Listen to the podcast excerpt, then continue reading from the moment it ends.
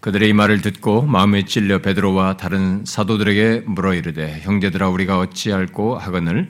베드로가 이르되 너희가 회개하여 각각 예수 그리스도의 이름으로 세를 받고 죄 사함을 받으라. 그리하면 성령의 선물을 받으니 이 약속은 너희와 너희 자녀와 모든 먼데 사람 곧 우리 하나님이 주 우리 하나님이 얼마든지 부르시는 자들에게 하신 것이라 하고 또 여러 말로 확증하며 권하여 이르되 너희가 이 폐역한 세대에서 구원을 받으라 하니 이 말을 받은 사람들은 세례를 받음에 이 날에 신도의 수가 3천이나 더하더라.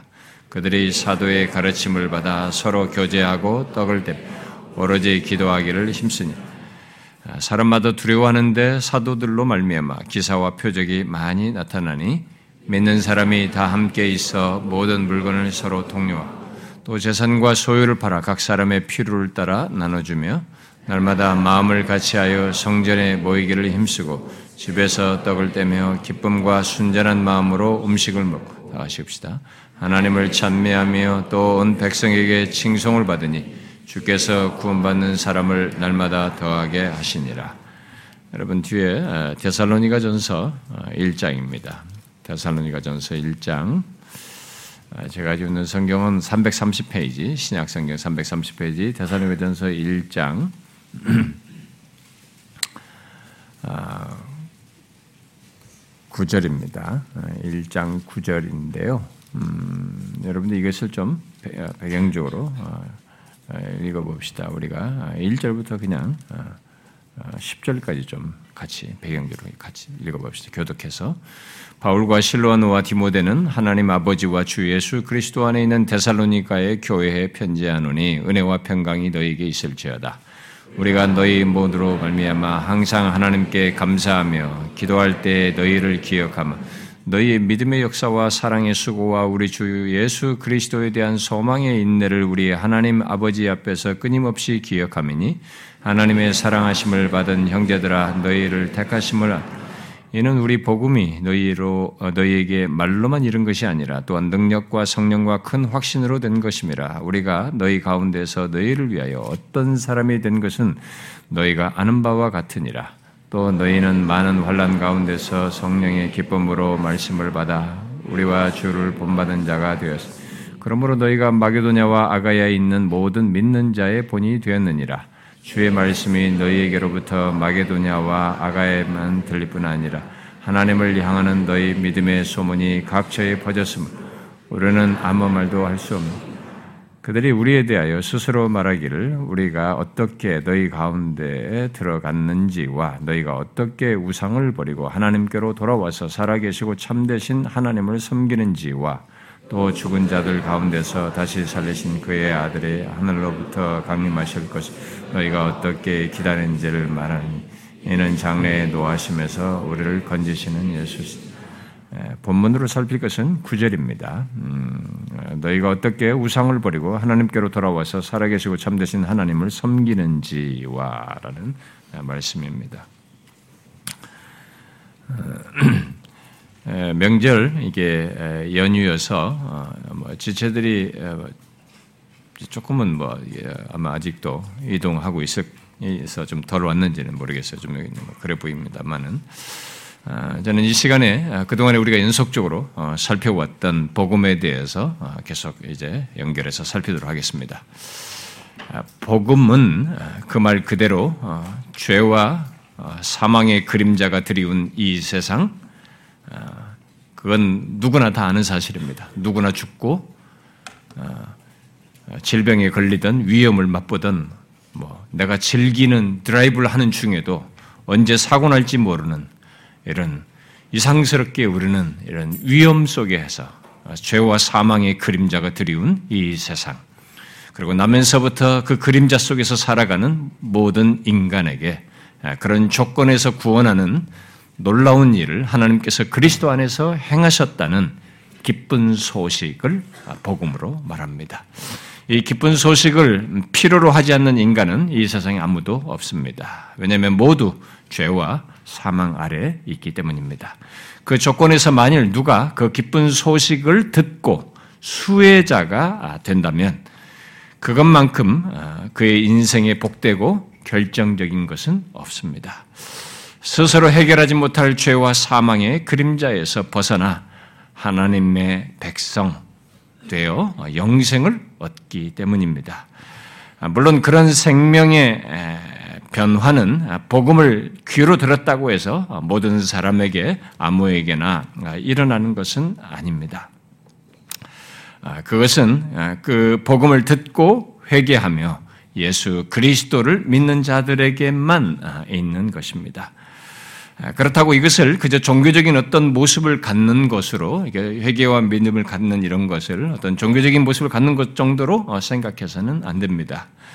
아, 그것은 아, 인류 역사 속에 일어난 유일한 사건, 바로 하나님이 오셔서 누구도 해결하지 못할 죄와 사망을 해결하시기 위해서 죽으시고 어, 부활하신 사건에 근거한 것이어서 또 성령의 역사 속에서 갖게 된 변화요, 실제 참된 성, 생명을 갖는 것이어서 결코 종교적인 어떤 모습 정도로 말할 수 있는 것이 아닙니다.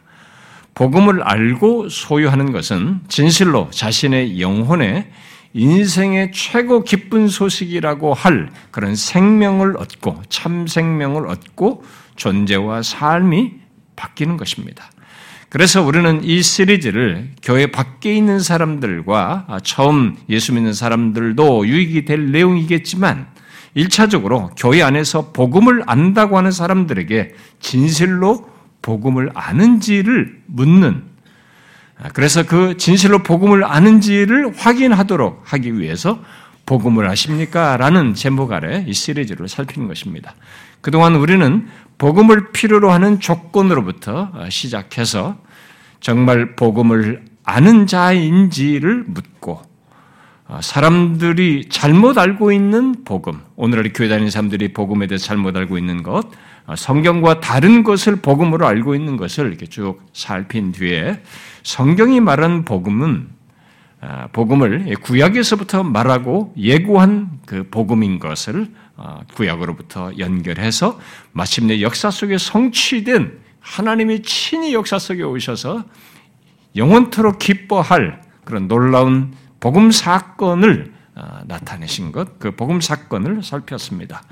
바로 사복음서에서 말하는 하나님이 친히 육신을 입고 오셔서 사시고 우리의 죄를 위하여 죽으시고 장사되시고 부활하시고 자신을 나타내 보이신 이것이 우리에게는 기록상으로 쉽게 교회 다니면 듣는 얘기지만 인류 역사의 시작으로부터 마지막까지를 놓고 보면 결정적인 사실, 인류 역사의 가장 기쁜 소식을 말하는 것이다 라고 했습니다. 그리고 그 복음은 그 복음 사건의 목격자인 사도들의 증언으로부터 전파되어 성령에 의해 사람들이 구원 얻는 일이 있게 되었다는 것, 그야말로 복음이 약속하는 것을 복음을 듣는 자들이 얻게 되었다는 것을 얻게 된다는 것을 아, 덧붙여 살폈습니다. 그리고 가장 최근에 앞서서 살폈던 것은 아, 복음은 그것이 약속하는 것, 곧 우리를 우리의 죄를 사하고 우리의 모든 복의 근원이고 전부를 얻어 누리게 하는 성령을 선물로 받는 것, 예, 성령을 선물로 받기 위해서 회개하고 믿을 것을 요구한다는 것. 복음은 이런 요구가 있는 거죠. 복음이 기쁜 소식이 담고 있는 그 실체를 얻어 누리기 위해서는 복음이 약속하는 것을 얻기 위해서는 회개하고 믿으라라고 요구한다는 것, 이 복음의 요구를 살폈습니다. 그런데 이 회개와 믿음으로 나아가는 일이 복음을 들을 때 있기 때문에 누구든지 죄와 사망에서 구원을 얻고자 한다면 곧 회개하여 예수 그리스도를 믿는 회심을 원한다면 복음을 들어야 한다는 것입니다. 오늘날 사람들에게 누구든지 죄와 사망에서 구원을 얻고자 한다면 회개, 복음을 들어야 합니다만 이게 별로 와닿지 않습니다. 당신이 성공하기를 원한다면, 복 받기를 원한다면, 자녀가 낫기를 원한다면, 복음을 들어야 합니다라면 확 와닿아요.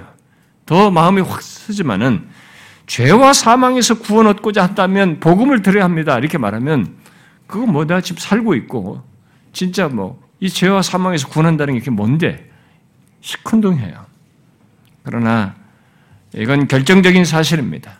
우리가 다 알고 있다시피 우리는 죄 중에 태어났고 사망 아래 있습니다. 그런데 그것은 이 땅의 삶에서 끝나지 않는단 말이죠. 그런 궁극적인 이 사망을 넘어선 생명의 문제를 얻어 복을 누리기를 원할 때, 그 참 생명을 얻어 어, 영광으로 나아가기를 원할 때, 이 복음을 들어야 한다. 그랬습니다. 물론 복음을 듣는다고 다 회심하는 것은 아니라고 했죠. 어떤 사람은 부정적으로 마음이 찔리는 것입니다. 스테반의 설교를 듣고 마음이 찔려서 복음을 말하는 사람에게 돌을 던지는 그런 일이 있을 수 있고, 그래서 이런 복음 설교를 들을 때 시큰둥하고 반발하는 사람이 있죠. 음, 무슨 이유를 대든 거부감을 드러내는 사람들이 있습니다. 성경은 두 개의 찔림을 얘기했습니다. 부정적인 찔림이 있다고 그랬어요. 근데 또 다른 하나죠. 하나님께서 부르시는 자들은 이 복음을 듣고 긍정적으로 마음이 찔리는 것입니다. 그래서 어찌하게 하면 좋겠는가라고 묻는 이런 긍정적인 반응을 함으로써 결국 회개와 믿음으로 나아가는 이런 일이 있게 된다. 그런데 그런 회심이 바로 복음을 들을 때 있기 때문에 복음을 듣는 자리에 있어야 된다라고 했습니다. 지난 시간까지 우리가 이 복음과 관련해서 살폈던 것은 이 복음 자체에 연결해서 사도들이 복음의 결과요 적용으로서 회개하고 어, 믿으라고 한 이 내용을 어, 살펴봤습니다. 우리는 이 사도행전 2장을 통해서 사도들이 복음 자체에 대해서 그쭉 앞부분에서 어, 36절까지 복음 자체에 대해서 사람들이 이게 마음에 찔려 반응하는 것을 그 복음 복음을 얘기했을 때 찔려서 반응하는 것을 곧바로 이제 연결해서 기록하고 있어서 아, 복음이 약속하는 것을 얻기 위해 아, 곧 죄사함을 얻고 성령의 선물을 받기 위해서 복음이 요구하는 것인 그 회개하고 예수를 믿는다고 하는 것을 복음 자체와 연결해서 곧바로 우리가 살폈습니다. 사실 복음에 대해서 말하려면 하나님이 친히 육신을 입고 오셔서 죽으시고 부활하심으로써 이루신 것이 있어요. 그가 죽으시고 부활하신 것 속에 포함되어 있는 바로 죄와 사망 안에 있는 인간과 이 세상에 가져온 굉장한 법, 영구한 복들이 있습니다. 그런 것들을 이 복음 자체에 포함해서 좀 더더 많이 이렇게 말할 수 있어요. 아, 하나님의 아들 예수 그리스도께서 죽으시고 부활하신 것은 어, 결국 그 가운데서 있게 되는 많은 복들은 복음과 맞물려서 복음의 내용으로서 우리가 말할 수 있는 것이고 복음에 포함해서 말할 수 있는 것입니다. 그러나 우리는 그 내용을 복음의 약속에 포함해서 간단히 이렇게 살폈습니다. 아, 그 내용들을 다 열거하자면은 너무 많기도 하고 그동안 우리들이 구원론과 또 로마서에서 많이 그런 내용들을 계속 다루어왔기 때문에 제가 중복을 피하려고 하는 마음도 좀 있었고요. 그리고 이 시리즈를 응축적으로 열 몇 번에 끝내야 된다 이런 압박을 계속 가지고 처음부터 시작했기 때문에 이 그 복음 예수 그리스도의 죽으심과 부활 안에 포함되는 이 복음의 내용을 아, 제가 많이 예, 거기에 덧붙여서 살피지 않고 복음의 약속으로 말하는 죄삼과 성령의 선물로 축소해서 말했습니다. 근데 제가 이번에 설교를 준비, 말씀을 준비하면서 이게 돌이켜 봤어요. 아, 지금 생각해 보니까 너무 제가 압박을 받았다는 생각이 들어요. 너무 빨리 그 풍요한 부분을 지나왔다는 생각이 들어요. 예, 복음을 말하려면 복음 자체와 맞물려서 이 세상과 우리에게 기쁜 소식이 될 그 내용들을 많이 말 해야 하는데 그런 내용들을 너무 어, 그 일상적으로 우리 교회에서 많이 하다 보니까 로마서 같은 데서 그렇고요. 여기서 너무 간단히 제가 말하고 넘어간 것 같다라는 생각이 아, 들었습니다. 그 사도행전 2장에 기록된 이 내용의 순서를 따라서 이 복음 자체를 말하고 복음에 대해 반응을 하니까 거기서 약속 말하고 요구를 바로 이렇게 연결해서 제가 너무 성급하게 갔어요. 그래서 이 복음의 결과와 적용에 해당하는 이 회개와 믿음으로 이렇게 싹 넘어와 버렸기 때문에 다시 돌이키기가 어려워요. 어, 돌아가고 싶을 심정입니다. 어떤 면에서 좀 너무 아쉬워요. 그래서 진행된 순서대로 이 복음의 적용으로 연결해서 살피고 제가 허락이 되면 이 아쉬움을 이 전체 내용을 다 일단락 짚고 난 다음에 이 복음의 내용 바로 어, 구원론이나 뭐 이 오직 은혜에서나 로마서에서 다뤘어도 또 성찬에서도 반복해도 복음이 무엇인지 알고 소유하여 누른 데 있어서 우리들이 다시 확인하고 확신케 할 그런 내용이에요. 복음의 내용으로서 아, 말할 내용을 좀 요약적으로라도 덧붙이고 싶습니다. 아, 그뭐 비록 그거는 내용들을 상세히 다루진 않더라도 예수 그리스도의 죽으심과 부활을 통해서 이루어 갖게 한 놀라운 복들, 아, 그야말로 이 세상과 죄와 사망 안에 있는 인간에게 기쁜 소식으로 말할 그 내용들을 아, 조금 아, 이 전체 단락 마무리하고 좀 덧붙이고 싶습니다. 자, 그러면은 이제 계속 이 살펴온 이 흐름 속에서 일단은 이 복음을 아십니까 라고 해서 어, 흐르는 순서대로 어, 진행하기를 원하는데요. 앞서서 이 복음 자체에 연결해서 십자가에 달려 죽으시고 부활하신 예수 그리스도로 말미암아 있게 된 죄삼과 성령의 선물로 말하는 이 구원과 참 생명을 얻어 살기 위해서 복음이 요구하는 이 회개와 믿음에 계속 연결되는 다음의 내용을 제가 오늘 본문을 통해서 좀 덧붙이려고 합니다. 그것은 이 오늘 본문에서도 두 개의 본문을 여러분 읽었어도 거기서도 아, 간파를 했겠습니다만은 복음을 듣고 반응하여 회개하고 예수 그리스도를 믿는 것에서부터 나타나는 삶의 변화입니다. 복음은 이런 삶의 변화를 반드시 내포한다는 것입니다. 복음은 예수 그리스도께서 우리 죄를 지시고 죽으시고 부활하심으로써 구원하셨다라는 이 사실로 끝나질 않습니다. 그것은 로마서 1장 말씀대로 복음을 듣는 자들 안에서 구원을 주시는 능력이 되어 이전과 다른 삶, 곧 회개하여 믿음으로 사는 삶의 변화를 불러일으킵니다. 그것은 아, 복음을 알고 소유한 자에게 반드시 있는 일이고 있어야만 하는 일입니다. 그것이 없는 사람은 복음을 알고 소유한 자라고 말할 수 없습니다. 오늘 읽은 아, 이두 개의 본문은 사도행전 뭐 읽은 내용이죠. 2장 특별히 그 41절부터 47절 그리고 대사로니서 1장 9절은 그 사실을 분명히 말하고 있습니다. 곧 회개하고 예수 그리스도를 믿는 것이 무엇인지를 설명해 주고 있는 것입니다. 아, 이 시간에 그 삶의 변화에 대한 구체적인 내용들은 좀 뒤로 하고요. 먼저 분명히 말할 사실이 있는데 그것은 이전과 다른 삶을 살기 시작한다는 것입니다. 복음은 그런 다른 삶을 불러 일으킨다는 것이에요. 사도행전 2장 41절부터 47절에도 옛 보면은 거기도 옛 생활에서 돌이켜서 예수 그리스도를 믿고 그것을 공적으로 드러내는 세례를 받고 사도들의 가르침을 받고 서로 교제하고 떡을 떼며 기도하는 삶을 사는 것을 보게 됩니다. 또 거기 44절 이하의 말씀대로 자신 자신이 그동안 가치를 두었던 이 곧 소유에 대한 가치관이 바뀌어요. 아, 그것이 그, 그리고 소유에 대한 가치관도 바뀌고 사용 방식이 바뀝니다. 그리고 다른 실천적인 삶을 살게 되죠.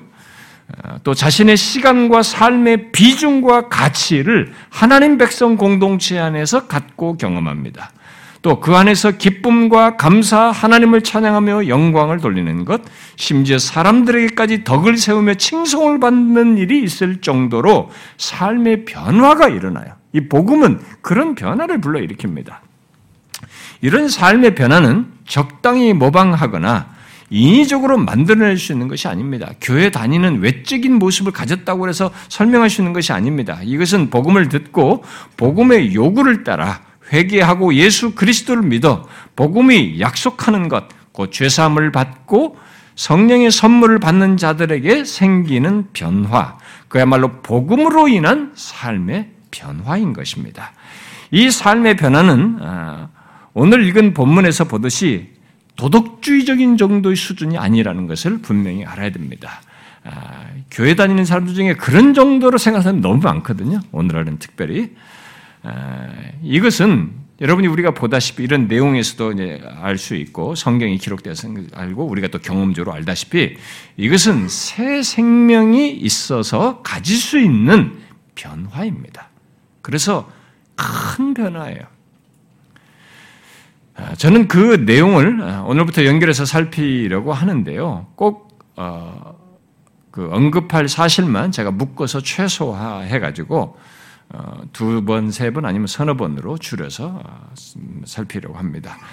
아, 우리는 성경의 성경이 복음을 말할 때 항상 함께 묶어서 곧 연결해서 말하는 예, 것들을 우리가 좀 놓치지 말아야 됩니다. 지금 오늘 본문에서부터 살필 것과도 맞물려서요. 아, 성경은 이 복음 자체만, 이 복음의 소중함이, 아, 복음의 절대적 가치가 있는, 있는 것은 맞는데 성경은 이 절대적 가치가 있는 이 세상을 구원할 이 기쁜 소식인 이 복음을 복음 자체만 말하지 않고 복음을 복음을 말할 때는 복음을 필요로 하는 인간 조건, 또는 이 세상의 조건을 엮어서 말합니다. 묶어서 말을 해요. 그리고 또 복음이 복음을 말하면서 복음이 요구한 것, 바로 회개하고 예수 그리스도를 믿는 것으로부터 시작해 가지고 복음을 듣고 반응하는 자들에게 생기는 변화, 바로 삶의 변화를 또한 함께 묶어서 얘기합니다. 아, 왜냐하면 복음은 죄와 사망 아래 있는 인간에게 기쁜 소식으로 말하는 것이고 그 조건에서 그 복음을 듣고 믿는 자 안에서 반드시 어떤 역사와 변화를 불러일으키기 때문입니다. 그것은 분명 성령께서 역사하심으로써 있게 되는 변화이겠습니다만 바울은 그것을 로마서 1장에서 구원을 주시는 능력이라고 말하고 나서 믿음으로 믿음에 이르게 하는 것 결국 믿음으로 말미암아 사는 것으로 말하면서 하나님의 능력 의해서 어, 있는 것으로 기술하고 있습니다. 아, 이렇게 말했죠. 바울 아, 복음은 모든 믿는 자에게 구원을 주시는 하나님의 능력이 됨이라. 복음에는 하나님의 의가 나타나서 믿음으로 믿음에 일어나니 기록된 바 오직 의인은 믿음으로 말미암아 살리라. 이런 구원의 역사와 삶의 변화가 모두 복음에 의해서 있게 되는 것으로 성경은 말하고 있습니다. 바로 오늘 읽은 사도행전 2장 말씀과 같이 복음을 듣고 그 복음에 긍정적으로 반응하여 회개한 자들의 존재와 삶의 변화를 불러일으킨다는 것입니다. 이렇게 성경이 복음을 말할 때 항상 그 필요 조건과 그로 인한 삶의 변화를 항상 묶어서 연결해서 말을 하고 있기 때문에 어떤 사람들은 이 전체를 복음을 말하면서 이렇게 묶어서 말하는 이 앞뒤로 말하는 이 모든 전체를 복음으로 말해요. 이 전체를 다 함께 그냥 복음으로 어떤 사람들은 말합니다. 아, 어떤 때는 저 또한 제가 어느 교회 집회 가서도 그런 얘기를 한 기억이 나는데요. 아, 그렇게 이게 전체를 강조하기 위해서 이 분리될 수 없는 것을 강조하기 위해서 이 전체를 묶어서 복음으로 말한 적도 있고요. 그렇게 하기도 합니다. 복음 아, 그런데 이 복음에 대한 오해를 우리가 이 시리즈에서는 복음에 대한 오해를 바로잡고 어, 정확히 말하고자 하는 음, 차원에서 복음 자체와 복음이 필요로 하는 조건과 복음이 요구하는 것 속에서 그 회개와 믿음과 맞물려서 복음으로 인한 이 변화, 아, 복음의 또는 결과요 적용을 이렇게 제가 구분해서 지금 설명을 하고 있어요. 여러분들 제가 이것을 일부러 좀 구분을 해서 강조를 하는데, 근데 여기에서 제가 잠깐 어, 어떤 질문이 있어 좀 답을 좀 해드려야 되겠습니다. 지난주에 아, 우리 한 목사님이 최근에 나온 어, 한 책에 있는 아, 책 안에 있는 어떤 표현을 저한테 이렇게 보여줬어요. 아, 그리고 저그 표현을 가지고 저에게 질문했습니다. 아, 그, 그런 질문을 한 것은 제가 앞서서 어, 회개하고 예수 그리스도를 믿으라라고 한 것이 복음입니까? 라고 질문한 것이 있기 때문에 또 연관성이 있어서 한번 질문한 것으로 보였는데요. 제가 회개하고 예수 그리스도를 믿으라라고 하는 것이 복음입니까? 라고 물었죠. 그건 복음이 아니라고 그래요. 복음 자체가 아니라고 그랬죠. 그것은 복음 자체와 구분되는 것이고 복음이 요구하는 것이라고 거기에 복음 자체에 뒤에 연결되는 거죠. 어, 요구하는 것이라고 했던 것입니다. 근데 그 이런 말을 제가 했기 때문에 어떤 책에 최근에 나온 책은 그것과 달라 보이는 어떤 표현과 내용이 있어서 저에게 질문했습니다. 아, 여러분들도 이런 내용들을 이제 믿을 만한 사람들의 책에서나 또 개혁주의 배경에 있는 책들 속에서 접할 수 있기 때문에 또 그런 얘기를 누가 할 수 있고 이런 얘기를 마침 제가 구분해 설교를 했기 때문에 또 이것을 틈을 비집고 여러분들에게 질문을 제기할 수도 있기 때문에 정리를 좀 해줘야 될 것 같아요. 음. 아, 그래서 어, 좀 설명을 하고 싶은데요. 음, 그 목사님이 이제 저에게 어, 보여준 그 문장, 어, 그, 그 문장이 담긴 책을 제가 이제 찾아서 읽었습니다. 아주 최근에 나온 책인데요. 고신대 우병훈 교수가 아, 기독교 윤리학이라는 책에서 말한 것입니다. 이렇게 말했어요. 바울 서신의 큰 구조는 교리와 윤리로 나뉜다라고 한 뒤에 더글라스 무라고 하는 사람의 말을 참조하여서 그런데 중요한 것은 교리와 윤리 두 가지 모두 복음이라는 사실이다라고 말했습니다. 그리고 계속 무의 로마서 주석을 인용하여서 교리가 직설법으로 된 복음이라면 윤리는 명령법으로 된 복음이다 라고 이렇게 말했습니다. 여러분 우리 교회 좀 다니신 분들은 제가 직설법, 명령법이란 말이 무슨 말인지 다 아시는데 최근에 오신 분은 모를 듯인데 성경에 어떤 사실을 이렇게 직설법으로 표현한 것은 하나님께서 행하신 것을 기술하는 것이죠. 그러니까 복음이라는 말을 할 수 있겠죠. 근데 명령법으로 이게 하라, 뭐 순종하라, 예, 뭐 사랑하라 이렇게 명령법으로 나온 것은 그 다음에 이것에 근거한 것이니까 우리의 삶에 대한 것이죠. 그런데 이 무예가 말한 것을 가지고 이런 교리의 직설법으로 된 것도 복음이고 윤리 명령법으로 된 것도 복음이다라고 말한 것을 이렇게 인용을 했어요. 그리고 계속해서 그는 말합니다. 기독교 신앙에는 이 두 가지 모두가 있어야 한다. 교리와 윤리 모두가 복음이라는 사실은 예수 그리스도를 통해서 실현되었다. 그렇게 말하면서 그는 교리와 윤리는 모두 있어야 한다는 주장을 이렇게 좀 이렇게 더 덧붙이고요. 그리고 그 단락 끝에 가서 결론적으로 이렇게 말합니다. 우리는 바른 교리와 바른 실천 모두를 붙잡아야 한다. 그것이 바로 복음이다. 이렇게 말했어요. 이런 표현이 제가 말한 것과 상치된다고 생각해서 물었던 것으로 보여집니다. 아, 이 교수의 표현은 아, 복음이 반드시 윤리, 곧 삶으로 어, 이어진다는 사실, 또 서로 뗄 수 없는 것, 없다는 것을 아, 말하는 가운데 그 뗄 수 없는 이 서로 간의 관계, 이 사실에 근거해서 교리와 윤리 모두를 복음으로 어, 말한 것입니다. 아, 실제로 그가 인용한 더글라스 무의 로마서 주석은 로마서 12장을 설명하기에 앞서서 12장 이전까지의 교리 어, 또는 하나님께서 행하신 것에 대한 그 내용이죠. 그 직설법으로 말한 내용에 이어 12장부터 명령법이 로마서에 나오잖아요. 이 명령법으로 말하기 시작하는 12장의 내용, 바로 윤리 또는 삶에 대한 내용을 앞의 내용과 분리될 수 없다는 것을 말하기 위해서 이런 표현을 쓰고 있었습니다. 무르는 아, 이렇게 말했어요. 변화된 삶을 살라는 명령은 복음에 대한 우리의 첫 응답 자체에 뿌리를 두고 있는 것이다. 로마서 11장에서 12장으로의 이행은 복음의 직설법 측면을 보다 강조하는 것으로부터 복음의 명령법 측면을 보다 강조하는 것으로 이행이다. 그러니까 아까 우 교수님가 저기 인용한 그 내용이 이제 이 표현을 갖다 쓴 거죠. 직설법 측면에서의 복음 또 명령법 측면에서의 복음 이 단어를 쓴 것입니다.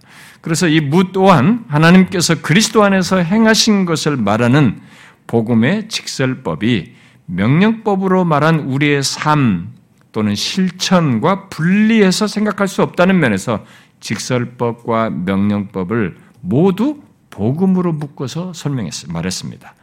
저는 그렇게 복음과 그것으로 인한 삶, 실천 또는 윤리가 분리될 수 없다는 면에서 이 둘을 하나로 묶어서 복음으로 말하는 것은 얼마든지 가능하다고 봅니다. 강조 차원에서요, 강조하기. 아, 강조하고자 하는 바가 이 삶을 복음 안에 묶어서 삶을 불러일으키는 것으로 말하고 있기 때문에 그렇게 해서 말할 수 있어요. 근데 이런 표현에 대한 바른 예와 정리를 돕기 위해서 저는 여러분들에게 또한 사람의 말을 좀 인용해 드려야 되겠습니다. 아, 이 사람은 오늘날 살아있는 이 개혁주의 신학자들 중에 이 대표적인 사람으로서 우리나라에도 많은 책이 번역되어서 알려진 신학자입니다. 존 프레임이라는 사람입니다. 존 프레임인데요. 아, 그는 이 기독교 윤리학이라는 책에서 음, 성경의 율법과 복음에 대해서 말을 하면서 루터파, 우리가 루터파들이 있습니다. 루터라는 교회들 있죠. 어, 루터파 신학자들이 율법과 복음을 엄격히 구분하는 것을 의식하여 율법과 복음에 뗄수 없는 관계를 강조합니다. 그는 복음은 율법을 포함한다는 논리를 펴는데 이렇게 말했어요. 나는 복음의 일부분으로서 회개에 대한 요구를 즉 하나님이 주시는 하나의 명령, 하나의 율법을 제외한 예를 찾아볼 수가 없다. 찾을 수가 없다. 복음 자체는 어떤 종류의 행동을 요구한다. 복음은 중요한 의미에서 율법을 포함한다. 하나님 나라의 권위, 회개에 대한 하나님의 요청 등이다. 명령이나 율법이 복음의 메시지에 제외된다고 말하는 것은 불가능하다. 율법이 복음을 포함하는 것처럼 복음은 율법을 포함한다. 각 개념은 예, 율법과 복음을 말하는 거죠. 각 개념은 둘 중 하나와 분리되면 의미가 없다. 각 개념은 둘 중 하나를 내포한다. 이 내용도 앞서 말한 표현들과 같은 맥락입니다. 율법과 복음을 분리될 수 없는 것으로 교정하여 율법과 복음은 분리될 수 없다는 것을 강조하는 가운데 복음이 율법을 포함한다라고 말하고 율법 또는 명령어로 말하는 성경의 명령 이런 것들이 복음의 일부다라고 이렇게 말을 하고 있어요. 자, 이런 강조점을 따라서 복음을 그렇게 포괄적이고 분리될 수 없는 어떤 내용과 결합된 내용으로 이렇게 말하는 것은 얼마든지 가능합니다. 그러나 이제 여러분들이 제가 이 시리즈에서 구분해서 강조하는 것을 여러분 잘 따라오셔야 됩니다. 우리는 지금 이 복음을 아, 그것이 필요로 하는 인간 조건, 곧 그것을 율법으로 말할 수도 있겠죠. 율법으로 말하는 것과 또는 복음으로 인한 변화, 곧 회개와 믿음 속에서 삶의 어떤 실천 등 명령어로 말하는 것, 이런 것과 분리될 수 없는 것으로 말하면서도 이 복음 사건을 제가 구분해서 말할 때는 이 세가 이 복음과 연결된 이런 사실을 혼돈하고 뒤섞어서 복음 자체는 소홀하면서도 예, 대충 지나가면서 이 회개와 믿음이 굉장히 비중을 두고 이것이 복음이다 이렇게 말하거나 또 오늘날 삶이 없다는 것을 두 가지고 이 도덕주의적인 삶을 굉장히 강조하면 이것이 복음이다 이렇게 말하는 것과 구분지어서 말하기 위함입니다. 오늘날은 그런 문제가 심각하게 대두되고 있어요. 오늘날 교회들. 여기서 지금 말하는 이런 얘기는 일반적으로 나타나는 오래된 얘기예요. 옛날부터 루터파의 문제 나올 때부터 옛날부터 나왔던 얘기고 지금도 교리와 맞물려서 실천을 얘기할 때 항상 묶어서 나오는 얘기입니다.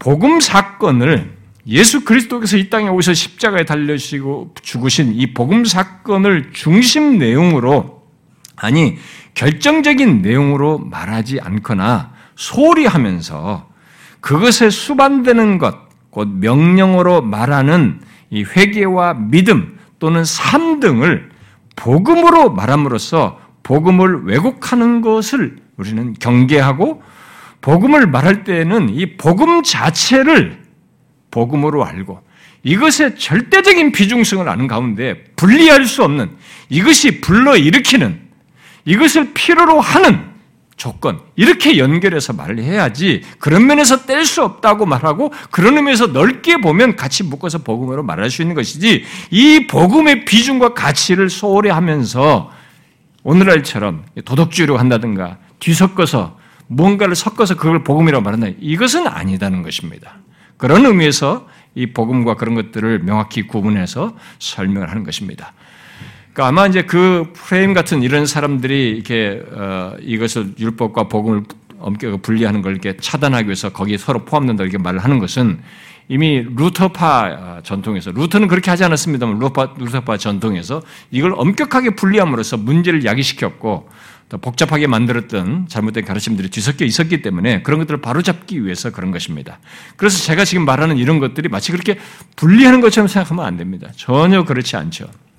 우리는 이 시리즈 속에서 죄와 사망 아래 있는 이 세상, 죄 저주를 받아야 할 우리 조건에서 복음 자체가 갖는 결정적인 가치와 부요함, 그것의 능력, 그리고 그것의 탁월함과 영광스러움, 그야말로 복음이 가진 실체를 값싸게 말하고 거짓되고 왜곡하는 것과 명확히 구분하려고 하는 것을 알고 그 복음의 실체를 갖는 문제를 제가 강조하고 있던 것을 여러분들이 따라오셔야 됩니다.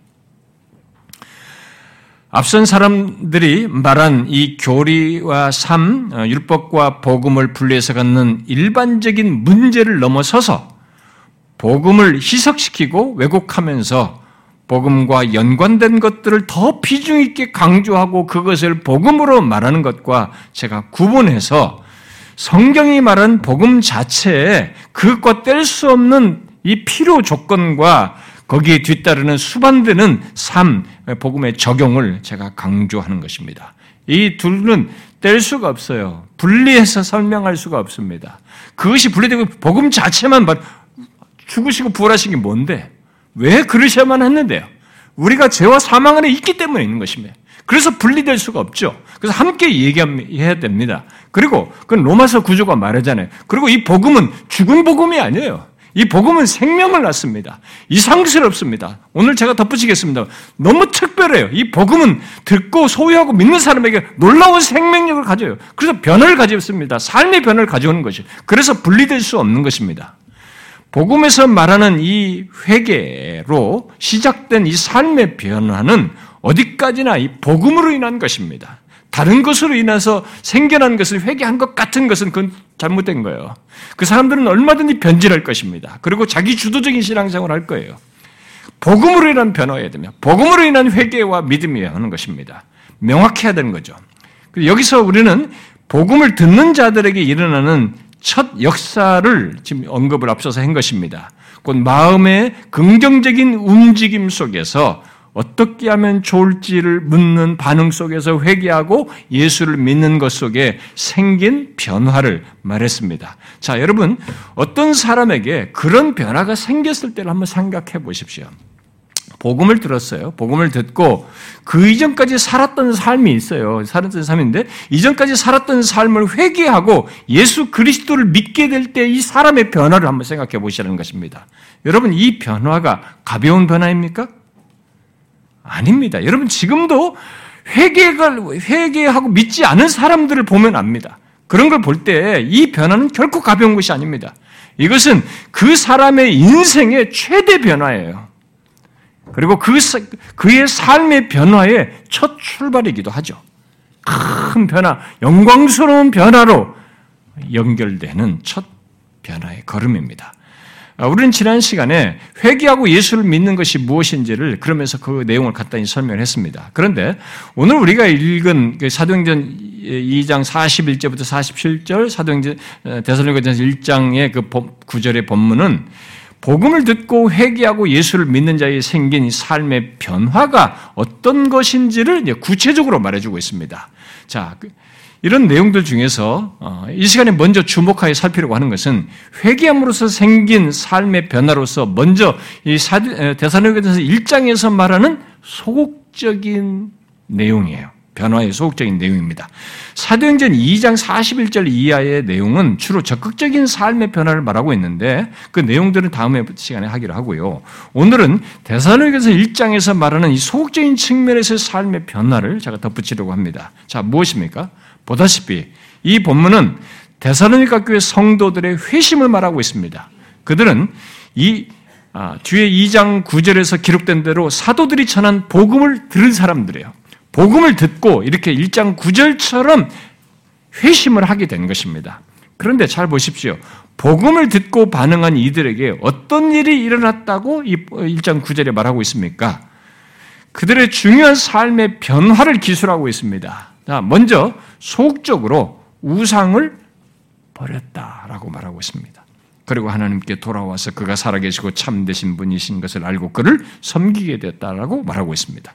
여기 우리가 복음으로 인한 삶의 변화와 관련해서 우리가 먼저 주목할 것은 자 선명하게 하셔야 됩니다.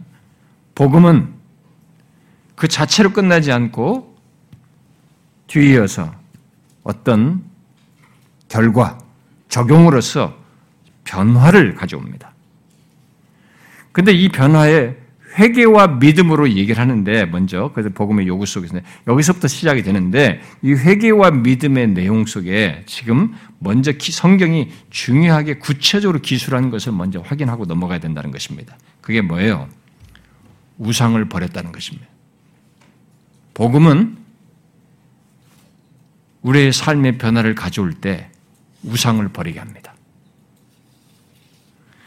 복음에 대한 반응, 곧 복음을 듣고 복음이 요구하는 회개와 믿음을 갖는 과정에서부터 복음으로 인해 생겨나는 삶의 변화로서 우리가 먼저 주목할 사실은 그동안 자신이 섬기던 우상을 버리고 원래 원래 섬겼어야 할 하나님께로 돌아와 그를 섬긴다는 것입니다. 자, 여기서 우리들이 확인할 사실이 한 가지가 있습니다. 그것은 복음이 불러일으키는 삶의 변화로서 먼저 소극적으로 말하는 것, 곧 우상을 버리는 것이 여러분에게 분명히 있는가 하는 것입니다. 어떻습니까? 여러분은 우상을 버린 것이 분명히 있습니까? 복음은 결코 무기력한 것이 아닙니다. 왜 복음이 하나님의 능력이라고 하는지, 우리는 먼저 복음의 결과요 적용으로서 말하는 내용 중 이것부터 짚고 넘어가야 되는 것입니다. 복음은 그것을 듣고 받아들인 자 안에서 구원하는 능력이 되어 분명히 옛 생활에서 돌이키는 역사를 불러일으킵니다. 그야말로 복음을 듣기 이전까지 섬기던 우상을 버리는 일을 하게 된다는 것입니다. 여러분들 중에 어떤 사람은 복음으로 인한 삶의 변화로서 우상을 버린 것을 말하는 것을 의아해 할지도 모르겠어요. 그러나 기독교의 모든 진리, 우리들의 신앙 경험은 무턱대고 적극적인 내용, 적극적인 행동으로 나아가도록 하지를 않습니다. 곧바로 적극적인 내용을 가진 것으로 이 사람이 신자가 됐다, 변화됐다, 구원받았다 이렇게 말하진 않아요. 반드시 우리 엄연한 현실과 경험 속에 있는 이 소극적인 내용, 죄악된 것, 이전에 어, 하나님과 상치됐던 반대됐던 이런 것들을 버리는 그걸 넘어서는 이런 내용 속에서 적극적인 내용으로 나아갑니다. 저는 이런 내용을 여러 차례 여러분들에게 말한 적이 있는데요. 어, 다시 여러분들 상기시키면 성경이 그런 구조를 항상 말하는데 그건 우리의 엄연한 현실과 경험 때문에 그래요. 예를 들어서 보면 어, 유명한 말씀 예수님께서 요한복음 3장 16절에서 그 유명한 말씀에서 말 때 예수를 믿는 자마다 영생을 얻는다 그러죠. 아, 예수 믿는 사람 영생을 얻는 게 적극적이잖아요. 이게 예수 믿는 사람에게 생기는 가장 놀라운 표현이잖아요. 예수 믿는 사람은 영생을 얻는다. 그런데 성경은 영생을 얻는다는 말에 앞서서 붙이고 있죠. 멸망하지 않고 멸망하는 문제가 있는 것입니다. 그래서 먼저 멸망받는 조건에서 멸망하지 않는 것부터 있어야 되는 것을 성경이 얘기하는 거죠. 이렇게 소극적인 것을 얘기하면서 적극적인 내용을 얘기하는 거죠. 또 사도 바울이 자신이 복음을 전하는 것과 관련해서 예를 들어서 고린도 후서 4장에서 하나님을 말씀을 전하면 당연히 하나님의 오직 하나님의 말씀을 통해서 진리만을 전하고 나타내는 것이 맞는데 그는 그것에 앞서서 하나님의 말씀을 혼잡하게 하지 아니하고 이렇게 말하는 거죠. 아니 당연히 하나님 말씀을 진리를 전하면 혼잡하게 하지 말아야죠. 근데 혼잡하게 하는 이유가 있는 거예요. 그런 유혹이 있는 거죠. 그런 모습이 있는 거죠. 오늘 우리들이 한국 교도 그렇잖아요. 하나님의 말씀을 혼잡하게 하지 않습니까? 이 뒤섞어서 가르치지 않습니까? 듣는 사람도 그렇게 해요. 자기 주도적으로 혼잡해서 듣습니다. 이런 일이 있기 때문에 당연히 하나님의 진리를 믿고 전하고 믿는 것인데 거기에 이 소극적이고 부정적인 일을 함께 내포해서 말하는 겁니다. 그래서 하나님의 말씀을 혼잡하게 하지 아니하는 것 속에서 오직 진리를 나타내는 것을 말하는 거죠. 성경은 이렇게 소극적인 것 적용을 함께 붙여서 얘기해요. 이런 식의 예는 흔하지만 또 한 가지 예를 더 덧붙이면 빌립보 3장에서 바울은 예수 그리스도를 믿는 우리, 우리는 예, 그리스도 예수를 자랑한다 이렇게 말을 합니다. 그런데 그것과 맞물려서 육체를 신뢰하지 아니한다는 말을 같이 얘기해요. 우리가 거기서 내가 뭐 바리새인이요 무슨 뭐 무슨 뭐 인간이 자꾸 예수를 믿는다고 할 때는 그리스도를 만나고 나서부터는 예수 그리스도를 이제 자랑하게 되는데 그때는 당연히 옛 모습을 자기가 부정하게 되네. 그걸 더 이상 자랑하지 않는 거죠. 내가 어느 출신이며 내가 땅에서 성공했고 내가 과거에 뭐 어떻고 이런 것을 자랑하면서 그래도 자랑할 수는 없잖아요. 당연히 육체를 신뢰하지 않고 자랑하지 않는 것이 있어야 되죠. 그래서 이 그리스도를 자랑한 것만으로 건너뛰면 될 텐데도 거기에 반드시 내포하는 겁니다. 육체를 신뢰하지 않는 것 속에서, 육체를 자랑하지 않는 것 속에서 그리스도를 자랑하는 것을 얘기하는 것이죠. 이렇게 성경은 같이 얘기해요. 근데 오늘 본문도 같은 것입니다. 이 데살로니가전서 1장 9절도 마찬가지죠. 그런 일이 실제로 데살로니가 교회 성도들의 경험 속의 삶 속에 있었던 것입니다. 복음을 듣고 그저 적극적인 행위로 하나님을 섬겼다 이렇게 말하지 않고 우상을 버리고 하나님께로 돌아와 섬겼다 이렇게 말해요.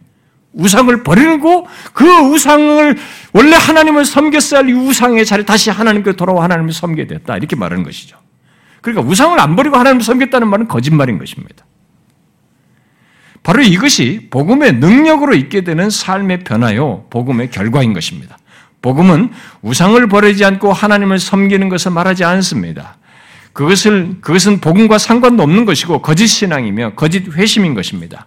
복음은 그것이 요구하는 회개와 믿음의 반응 속에서 갖는 삶의 변화를 불러일으키고 그 삶의 변화에서 우리가 먼저 생각할 것이 바로 우상을 버리는 것이라고 하는 것을 성경이 말해주고 있습니다. 여기 대산일과 교회 성도들처럼 우상을 버리는 이것으로부터 삶의 변화를 구체적인 내용을 성경이 기술하고 있는 것이죠. 자, 여러분 이 시리즈 초반부에서 로마서 1장을 살피면서 이 땅의 모든 사람들이 우상을 두고 섬기고 있다는 것을 제가 말했습니다. 여러분 기억하시나요? 이 땅에 존재하는 모든 사람은요, 우상을 두고 섬깁니다. 하나님께로 돌아와 그를 섬기기 전까지. 예수 그리스도를 만나기 전까지는 인간은 모두 우상을 두고 섬깁니다. 그래서 로마서 1장에 썩어지지 아니하는 하나님의 영광을 바꾸어 피조물을 조물주보다 더 경배하고 섬긴다라고 말한 것이 그겁니다. 하나님을 섬기기 전까지는 그런 모습을 다 갖는 거죠. 그런데 이 땅에 태어난 모든 인간이 하나님을 알고 믿기 전까지 왜 자꾸 우상을 섬기냐면 알기 전까지 하나님을 버리고 등진 그 자리에 원래 하나님이 있어야 할 자리에 하나님을 대신하여서 우상을 두고 그 충족하는 것입니다. 인간에게는 독특한 모습이 있어요. 인간은 하나님이 없으면 그 자리에 하나님을 대신한 다른 것이라도 두어서 섬기는 이 독특한 거예요. 우리가 그것을 종교성이라고도 말하기도 하고 신지식이라고도 말하고 하나님을 알만한 것이로 이렇게 성경도 표현하는데 독특한 것입니다. 하나님의 형상대로 지닌 인간이어서 짐승들과 달리 우리들이 꼭 그것을 갖는 거죠. 짐승들이 뭐 종교성을 갖습니까? 그런 건 없는 거예요. 아무리 영특한 짐승이라도 뭐 고릴라 그렇다도 그것이 종교성을 가지고 뭐 신을 숭배하 그러지는 않는 것입니다. 이건 하나님의 형상을 지닌 인간에게만 있는 거죠. 그런데 이 우상은 꼭 돌과 나무 와 여타의 형상으로 만든 것만을 말하지 않는다고 했죠. 우상은 하나님을 대신하여서 마음을 쏟는 것, 하나님을 대신하여 사랑하고 갈망하고 추구하는 것들은 다 우상이 되는 것입니다. 그래서 리차드 키스는 우상은 물체일 수도 있고, 재산일 수도 있고, 사람일 수도 있고, 활동일 수도 있고, 역할일 수도 있고, 제도일 수도 있고, 희망일 수도 있고, 상상일 수도 있고, 의견일 수도 있고, 영웅일 수도 있다라고 했습니다. 흔한 말로 돈일 수도 있고, 사랑하는 사람, 가족, 자식일 수도 있고, 일과 성공, 성취 등 다양한 것들이 우상일 수 있다는 것입니다. 그런 우상은 어려서부터 모든 사람이 본능적으로 갖는 것입니다. 하나님을 대신하여서 그런 것으로 충족하고 채우려고 하는 것이죠. 여기서 어떤 사람은 질문할 수도 있습니다. 왜 우리 인간은 어려서부터 예로부터 지금까지 인류 역사 속에서 모든 민족, 모든 시대 사람들이 그리고 또 모든 사람들이 어려서부터 우상을 계속 이렇게 만들어서 두어서 섬기는가? 칼빈은 인간의 마음을 우상 공장이라고 그랬습니다. 타락한 인간의 마음을 우상 공장이라고 말했는데 모두 우상 공장을 가지고 있는 우상을 만들어내는 공장을 가지고 있는 거죠. 그래서 그렇게 만들어내 섬기는데 그게 과연 왜 그러냐 이죠. 일차적으로 타락해서 그런 것이죠. 타락해서 하나님을 저버렸기 때문에 그 자를 뜻이 하는 것인데 더 구체적으로 얘기하자는 거예요. 왜 그런가? 그래서 제가 이미 이 시리즈 전반부에서 잠시 말했다시피 본래 하나님께서 우리의 삶의 모든 것을 채우시고 만족하게 하시고 만족하게 하시던 그 상태에서 인간이 돌이켰잖아요. 돌이켜서 결국 하나님을 등진 조건에서 이제는 스스로 삶을 통제하고 싶은 것입니다. 스스로 삶을 통제하기 위해서 불안한 내 삶, 어찌 될 줄 모르는 내 삶, 그 가운데서 도움과 안정을 바라면서 자신의 삶을 이렇게 통제하기 위해서 하나님이 하시던 자리를 이제 못하니까 하나님이 하지 않으시니까 자기가 이제 해야 되잖아요. 그것을 그런 자신의 삶을 그렇게 통제하기 위해서 우상을 두고 하나님을 대신하는 우상을 두고 이 통제를 자꾸 하고 싶어 하는 거죠. 자신의 삶을 스스로 말이죠. 그리고 그런 맥락에서 사람들은 지금도 부지런히 우상을 이제 만드는 거죠. 돈이라는 우상, 출세라는 우상, 자신을 가치 있게 하여서 뭔가를 이루고 얻으려는 차원에서 목표, 성공, 성취라고 하는 우상, 아름다움이라는 우상, 이게 외적인 미로는 우상, 또 어딘가에 의존해서 기대해서 자신의 내 삶의 빈자를 채우려는 어떤 대상을 두고 그를 우상처럼 두는 것, 그리고 나의 현실이든 마음의 공허함이든 욕구 충족이든 나의 삶을 채우기 위한 어떤 대상을 통해서 채우려는 이런 방식으로 특히 자기 자신이 하나님 없이도 어, 삶의 주권자가 되어서 살려고 함으로써 자신을 우상으로 신으로 두어 섬기고 합니다. 그런 면에서 무신론자는 없는 겁니다. 특정 종교라는 이름의 종교는 안 가질지언정 인간은 다 무신론자는 없어요. 리차드 도킨스 같은 사람도 결국은 자기라고 하는 무엇이 어떤 것인가를 두어서 대신할 우상을 두고 섬기는 것입니다. 켈러라는 사람은 어, 사람들이 자신의 우상을 좀처럼 분별하지 못하는 것을 염두에 두고 이런 말을 했어요. 한번 들어보십시오. 왜 우리는 거짓말을 하는가? 왜 사랑하지 못하는 것인가? 왜 이기적으로 사는가? 물론 일반적인 답은 우리가 약하고 죄인이기 때문이다. 그러나 구체적인 답은 예수 그리스도 외에 다른 무엇이 있어야만 행복하다고 느끼기 때문이다. 마음에 하나님보다 더 중요한 무엇인가가 있다. 과도한 욕망들을 통, 통해 마음을 빼앗기는 것이 존재한다. 결국 이 말에 의하면 거짓말, 사랑하지 못함, 이기, 이기적인 것의 기저에는 하나님을 대신한 우상이 있다는 얘기죠. 그리고 이어서 흔히 우리들이 우상을 파, 파악해도 우상이라는 것 자체는 파악을 해도 우상의 체계들은 잘 생각하지 않는다는 거 하면서 이 사람이 다음과 같이 더 덧붙였어요. 예를 들어서 말했습니다. 돈은 우상이다. 그러나 돈은 전혀 다른 우상을 섬기는 통로로 사용되기도 한다. 어떤 이들은 자신의 세계와 삶을 통제하기 위한 수단으로서 돈을 원한다. 그래서 흔히 저축한다는 거예요. 반면에 어떤 이들은 사회적 상승과 수단으로서 돈을 원하며 자신을 아름답고 매력적인 사람으로 가꾸기 위해 돈을 원한다. 이때는 돈을 주로 자기 자신에게 쓴다는 겁니다. 또 동일하게 성, 섹스에 대해서도 생각할 수 있다. 어떤 이들은 다른 사람을 지배하기 위한 수단으로 성을 사용한다. 반면에 어떤 이들은 인정받고 사랑받고 싶어서 또 다른 이들은 단지 쾌락이나 위를 얻기 위해서 성을 사용한다. 라고 했습니다. 사람들은 이런 식으로 자신들이 우상을 두고 그 우상의 체계를, 체계들 속에서 열심히 우상을 섬기며 살고 있음에도 자신이 그러한 것을 잘 인식하지 못하고 생각하지 않는다는 것입니다. 그렇게 우상을 두고 삶의 안정과 욕구와 원함을 추구하면서 우상을 두어 섬기는 것이 자신의 삶의 전반임에도 불구하고 이것을 자각하지 못한다는 거예요. 그러나 그것은 하나님을 등진 채 사는 인간이 그 빈자리에 우상을 두고 그것을 통해서 자신의 삶을 통제하는 것 속에서 모두가 보편적으로 갖는 거예요. 하나님을 만나기 전까지, 그리스도를 만나기 전까지는. 물론 우리의 삶은 그렇게 해서 통제되지 않습니다. 뭐 그렇게 한다고 해서 그렇게 그렇게 해서 우상을 통제하려고 한다고 해서 되지 않죠. 우리는 하루만 보아도 하루만 딱 지나고 저녁에 봐도 오늘 하루 삶을 내가 내가 통제하라고 했던 대로 되지 않았던 것을 보게 됩니다. 그렇게 되지 않죠. 그러나 인간은 하나님을 만나기 전까지 우상이 있어야 할 자리, 원래 계셨던 그 하나님을 만나 우상을 버리고 그 자리에 하나님을 두고 섬기기 전까지는 이런 피곤한 일을 합니다. 반복하면서. 일평생. 어떤 우상을 섬겨도 영혼의 안식과 평안이라고 하는 것은 얻지 못합니다. 로마서 1장은 그런 인간의 모습을 적나라하게 기술하고 있습니다. 오늘 본문의 대사님과 교회 성도들은 또 신약의 다른 서신들의 수신자들을 수신자들은 자신들이 복음을 듣고 예수 믿기 이전까지 다 그러했던 것을 고백합니다.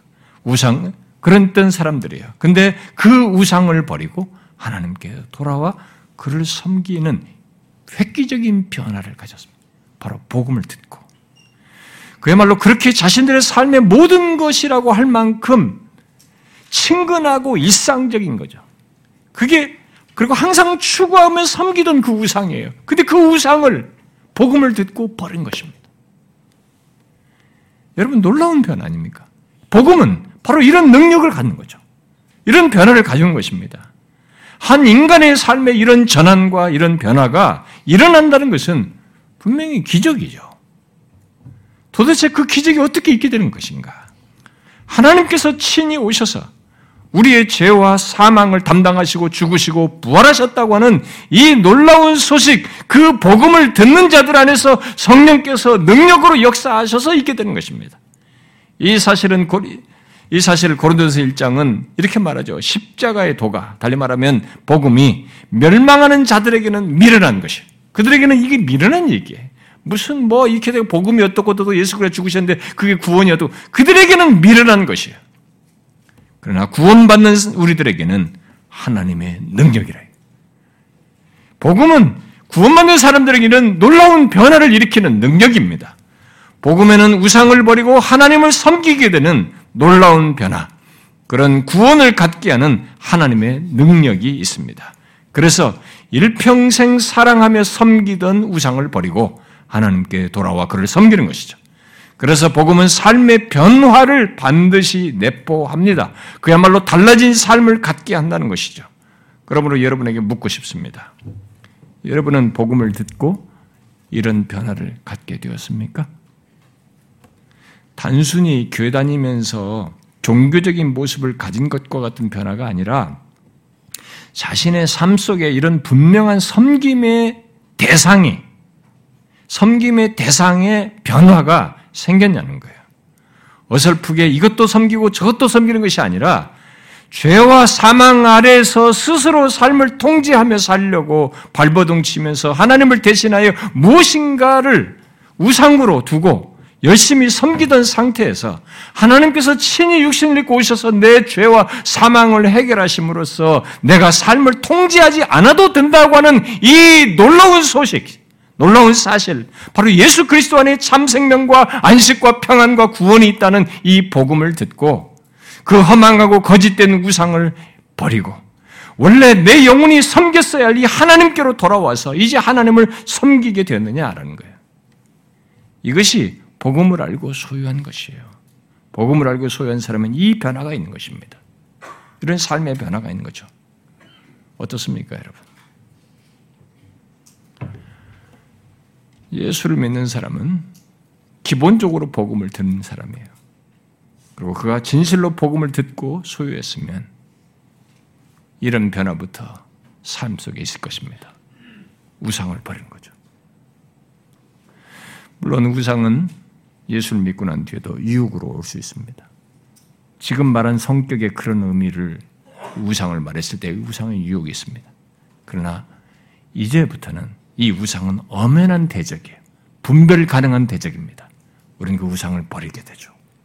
더 이상 그 우상을 하나님의 자리에 두고 섬기지는 않습니다. 어떻습니까? 여러분은 그런 분명한 전환으로서의 삶의 변화가 있었습니까? 그리고 이 삶의 변화가 지금도 지속되고 있습니까? 그것이 복음을 알고 소유한 것입니다. 저와 여러분이 이런 의미에서 복음을 알고 소유한 자로서 이 시대를 살고 증거할 수 있기를 원합니다. 대충 이것도 섬기고 저것도 섬기는데 다 예수 믿는다고 그러고 그것을 복음을 알고 믿는 것처럼 말합니다. 그럴 수 없습니다. 그건 우리가 만든 문화입니다. 그건 성경이 말하는 생명의 역사가 아닙니다. 그건 조작된 역사입니다. 진실한 역사일 수 없습니다. 주께서 우리 중에 한 사람도 빠짐없이 이런 변화가 있는 복음의 알을 갖게 해주시기를 구합니다. 기도합시다.